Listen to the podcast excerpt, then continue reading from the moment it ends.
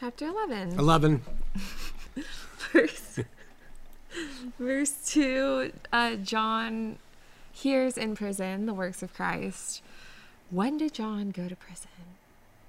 It doesn't, it's after he baptized Jesus, and then it says, and he chose to decrease so that Jesus could increase. Huh. And somewhere in there, then he was arrested. That's from another book, obviously. Yeah. Okay. And he asks, are you he who is to come, or shall we look for another? Yeah. Doesn't he know it's Jesus? It's knowledge inside. Is a funny thing when you're under duress and you're being punished. John definitely knew, but he was now, his faith was being tried. And he was in jail, and maybe he thought, man, I thought I'd be protected here or something. Yeah. And so he starts to doubt. Maybe he wasn't the one, so he asks. Hmm. Yeah. Okay. And Jesus told them to tell John, the blind receive their sight, the lame walk, lepers are cleansed, the deaf hear, the dead are raised up, the poor have good news preached to them, and blessed is he who takes no offense at me. Are those all, like, is there a reason he specifies those things? Yeah, they were prophetically uttered as to what the true Messiah would do. Those, and that was the thing. Those are the things. So, okay. And the point is, if Jesus just showed up and said, I'm the Son of God, and he didn't do anything of that day to prove it, then no one would. He would have been like anybody else. Okay. The miracles distinguished him. Okay. So, people, when they were looking for the Messiah, were looking for these specific miracles to be happening. But they also thought it would come in the form of like a king, emperor, or that something. Too. Okay. Yeah. By that day, they had misinterpreted what the scripture kind of makes plain is that he was going to be a redeemer of the soul. And they thought he was going to be a redeemer of the nation, and that he would be their king on a throne, overcoming Romans, everybody else. Okay. So there's just the issue with people's reception of Jesus was that there was there were things that did align with what they thought the Messiah would be, and things that didn't. Yes. That's the problem. Like, it was obvious that certain things were of the Messiah. They weren't, for some reason, I kind of thought like they just had to trust him that he says, I'm the Son of God, even though he did these miracles, but I didn't know those specific things were like laid out for them. They were laid out, but you had to have known the word to know those specific things were laid out. And not everyone did. Not everyone did, because they were starting to be taught traditions of men and myths by others. So they didn't. They were blinded, you know. So he came to try to reveal to them and share what the word said. You get that idea from the Bible itself, or from like history? You get it from the Bible itself, because he'll talk about how blind they are, and don't you know the scripture? Okay. Don't you know the scripture? He'll say. Okay. Yeah. All right. And then Jesus turns to the crowd and speaks of John, which is a really beautiful part. Mm-hmm. And I don't think he says that about anyone else. Out of all of you, he's the best, basically. Mm-hmm. He doesn't say that about anyone else, right? Mm-mm. But he's saying from the law and the prophets, he was the best. Oh, but then the kingdom... The least in the kingdom of heaven is greater. Yeah. Well, John, he lived by the law. So he came living the law of God perfectly. He didn't touch dead things. He did it right, all right? But Jesus said, greater than John will be anybody who comes and relates to God by faith, by just trusting in him and not letting the law govern them, but being governed by the Spirit. Because then it's not, I have to do this, this, and this. It's, I want to do this, this, and this. So greater are those in the kingdom than somebody who is part of the kingdom by virtue of the law. Yeah. Was John obviously seems like he stood out, but did he know the word and obey the law correctly because he was just independent? Or why was it that he did it right and not many? Were there other people like John who did it right? There were, and they were of the Old Testament. And there could have been people in that day, too, who were great. But John was specifically called by the Holy Spirit while he was in his mother's womb, Elizabeth's womb. It said the Holy Spirit caused him to leap. Oh, my gosh. John, as a baby in utero, when Mary was bearing Jesus and entered the room. So he was very uniquely made and destined to be the one to prepare the way for this Messiah. So it wasn't just that he was of the right lineage and that he was of the law and that he understood the law. He was also spiritually destined to do what he did. It's occurring to me right now, the idea of like the material versus spiritual that you talk about. Like, it was so material. All material. Like specifically. Yes. Like literally a child is touched and made to leap by the Spirit. Yes. Leaping, and everything was material. The outer law, what you ate, how you dressed, everything was material. Their Messiah was material. We don't have a material Messiah. We don't even get to see him. It's by the Spirit that we know him. Yeah. Okay.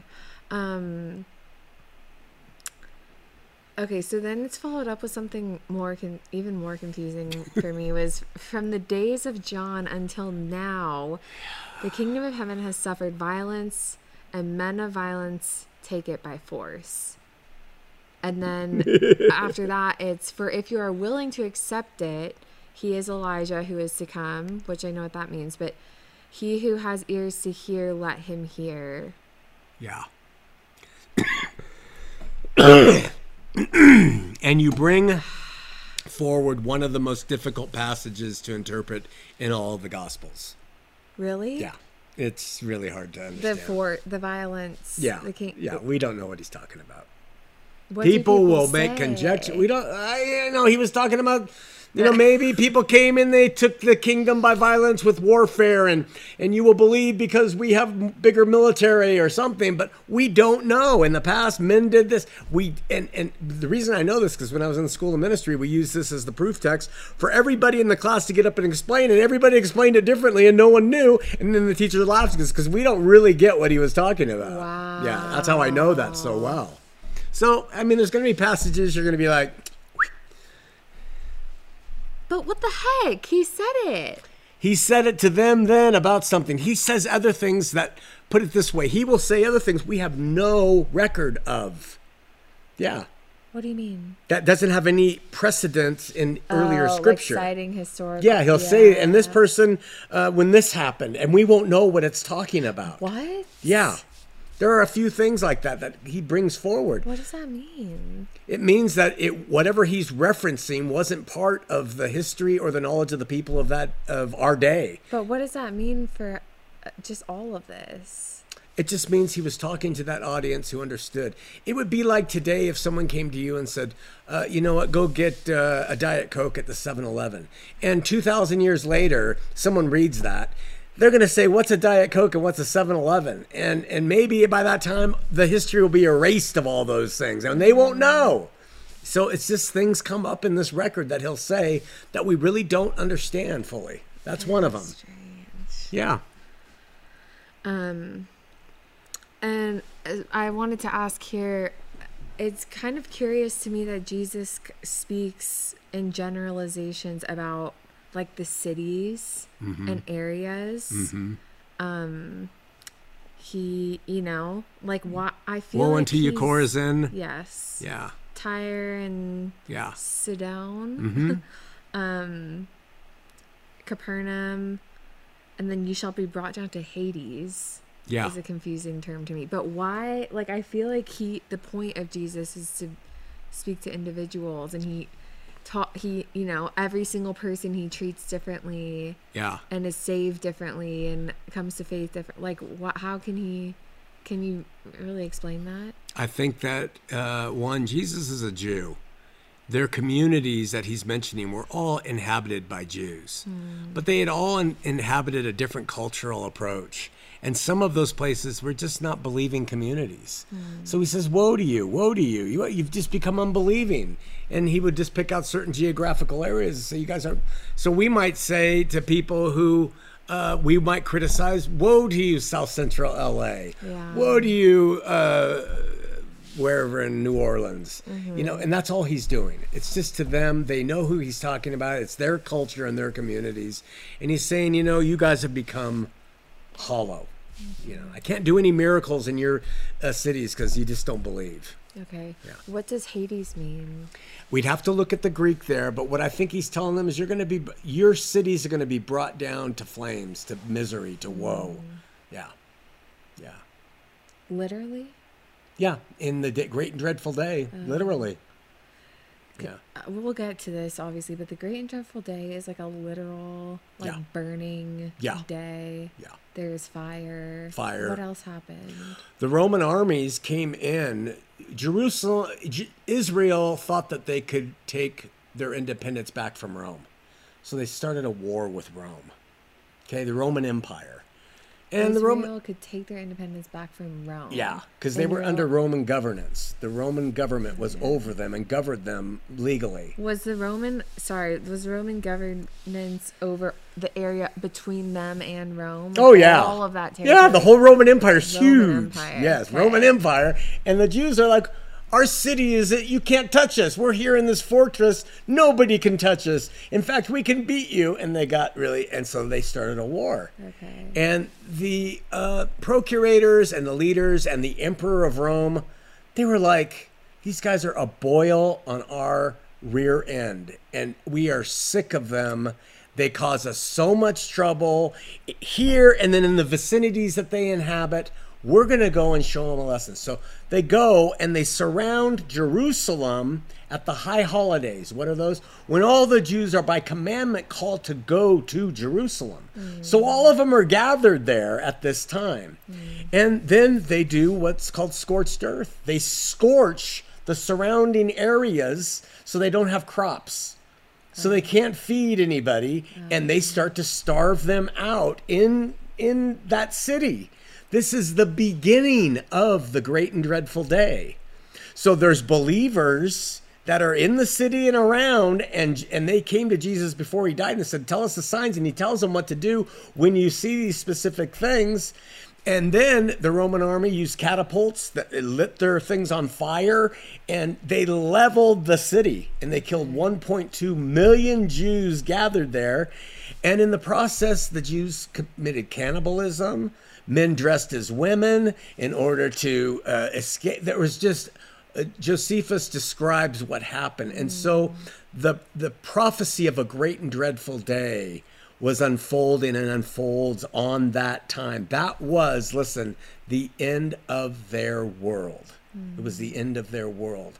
And so when people read the scripture today, they say, our world is going to end. And here are the signs. The scripture says our earth will never end.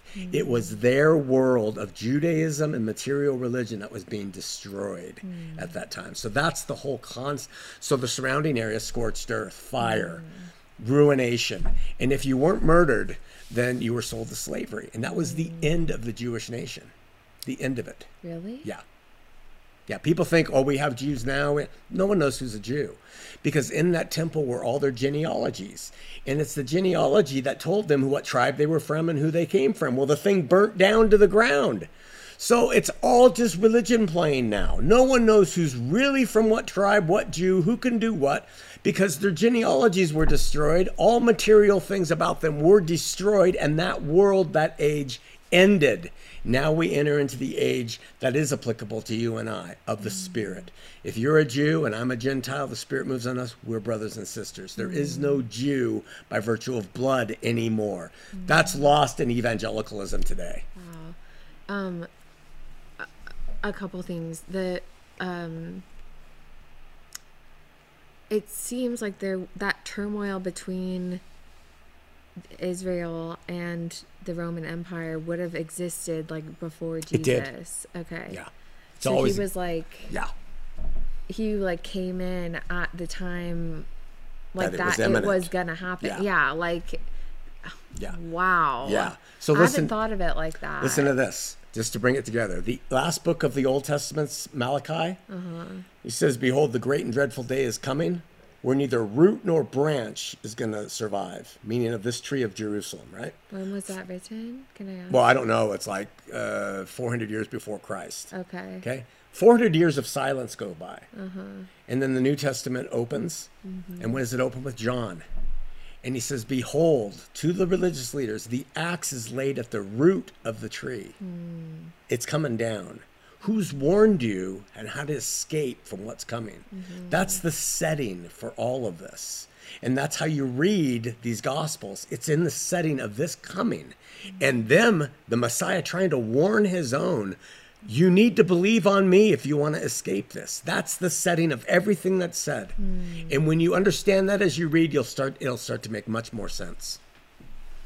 So, yeah, it's really odd to me because I feel like there would be more language about, like, I guess there is, about like politics. It's always like Gentile and Jew. It's mm-hmm. always religious. Mm-hmm. So it feels like specific to Israel, but mm-hmm. with all the pressing reference to the great and dreadful day, you'd think they'd be like saying there's issues with the Roman Empire coming. Like, no, because to the Jews, they wanted to make it political. So they tried to take on physically the Roman Empire. But the Messiah was thought to be a person who would lead them materially. Yeah. My kingdom's not of this world. I'm not here to do that. But the timing of God literally coming to earth is like very wrapped up in a political event. It's wrapped up in it, but he doesn't have anything to do with it. God is going to use the Romans and their barbarism to just wipe them out. But Jesus isn't there to stop it. It's just really interesting. Yeah. I've never thought of it like... There's like a really like deeply earthly thing going on. Yes. The story of Jesus Christ uses like a worldly moment. Yeah. Literally. Totally. Yeah. Because it's called the time of the Gentiles. He says that the Gentiles are going to have it put in their hands to destroy you. Wow. You know, and because God lets the Gentile Romans come in and do it. But the thing that's really important to know since we're on this is Jesus never... ever says take up arms against the Roman Empire. Mm. He never gets political. He never accuses them of man-boy love. Mm. He doesn't say, oh, it's so bad, we need to do something about it as believers. He's not a political leader, and yet today we use him as that. Yeah. That's why I'm so against it, because we never see him do the same thing. Yeah. Yeah. And not we use it now. He didn't do it to the literal Jews who were going to get burned right. by Romans, right. let alone, what does it have to do with America and Trump? And yeah, it's just like so such stupid hijacking of something so important and sacred and extrapolating and using it today. Wow, I've never understood how heavy that is. Yeah. That's gnarly. And then... They were taken up. Who? Believers were saved from, literally saved from, the great and dreadful day physically by being removed from the fire. Yeah, removed from the earth before it could consume them. So that's also maybe another reason why he's like, don't take up arms, because you don't have to. You don't have to. I'll save you. Trust me. Believe in me. That's the basis behind everything. Look to me to save you. Wow. So, and then they were saying, well, how do we do that? Follow me. So it was very, very exact of what you need to be like, and I will get you. But if you don't, I'm not gonna. Wow. So even I see this like age thing that you're talking about, how Jesus's time is still super material. Super! Jesus himself, the way he related to them, he's literally like, don't physically fight Romans, because I will take your body from this. Yes. Physically. Physical apostles. Yeah. Tell the widows to do this. Don't let women do this. Very physical extension of that material religion. Wow. Yeah. You're getting it. This goes further than I thought. Yeah, it goes so deep. Yeah. I'm such an idiot. You're not an idiot. You're smart. You're picking up on stuff that you've probably never heard and no one ever believes anyway. No, but... she's a bunch of idiots. Just kidding. Okay, so we just have a little bit left. I didn't have tons of questions more, but Jesus says, I thank thee, Father, Lord of heaven, Lord in heaven, thou hast hidden these things from the wise, understanding, revealing them to babes. Yea, Father, for such was thy gracious will. All things have been delivered to me by my Father. No one knows the Son except the Father. No one knows the Father except the Son, and anyone whom the Son chooses to reveal to him. Yeah. That's literally like no one knows either of them. Yeah, yeah. And it definitely sounds like they're selected. It does. That would sound like they were selected, and you know what I say? They were. In that day and age, they were. Oh, yeah. Those people were selected. They were known. They were pre-selected. They were known who were his. Yes. And you can't get around that fact as a biblical tenet. Oh. See? So, but the problem is Calvinists see those picks and they say it to all believers. Okay. So Calvinism has, it's another one of those things where, if you like, if we were to be living, if there wasn't fulfillment, Calvinists might be kind of that's right, absolutely, yeah, yes, okay. You get it. If we weren't, I didn't realize. I thought Calvinism was just like out the door. They read the whole thing wrong. Oh no. They have a really good basis for most of their points. The problem is they're anachronistic. They are improperly assigned. They don't know it, so they read it and they think we're right. We're right. Look it. Yeah. The problem is there's other passages, many of them, that will show free will. Mm. And so and when he's talking about that, he is probably talking about his apostles only, not even necessarily believers. They were appointed and elected, like John the Baptist was, by God to do what they would do. Yeah, because you still kind of took issue with Calvinism before you came to fulfillment. Yeah, so because there are evidences that there were people in Jesus' day who chose, who had the choice. So then you have to pull back and say, well, what is he talking about? And when you look at it closely, when he says, I've elected who I've wanted to elect, it's almost always talking about the 12. Almost always. Mm. Yeah. And we're done. We're done. See you next time.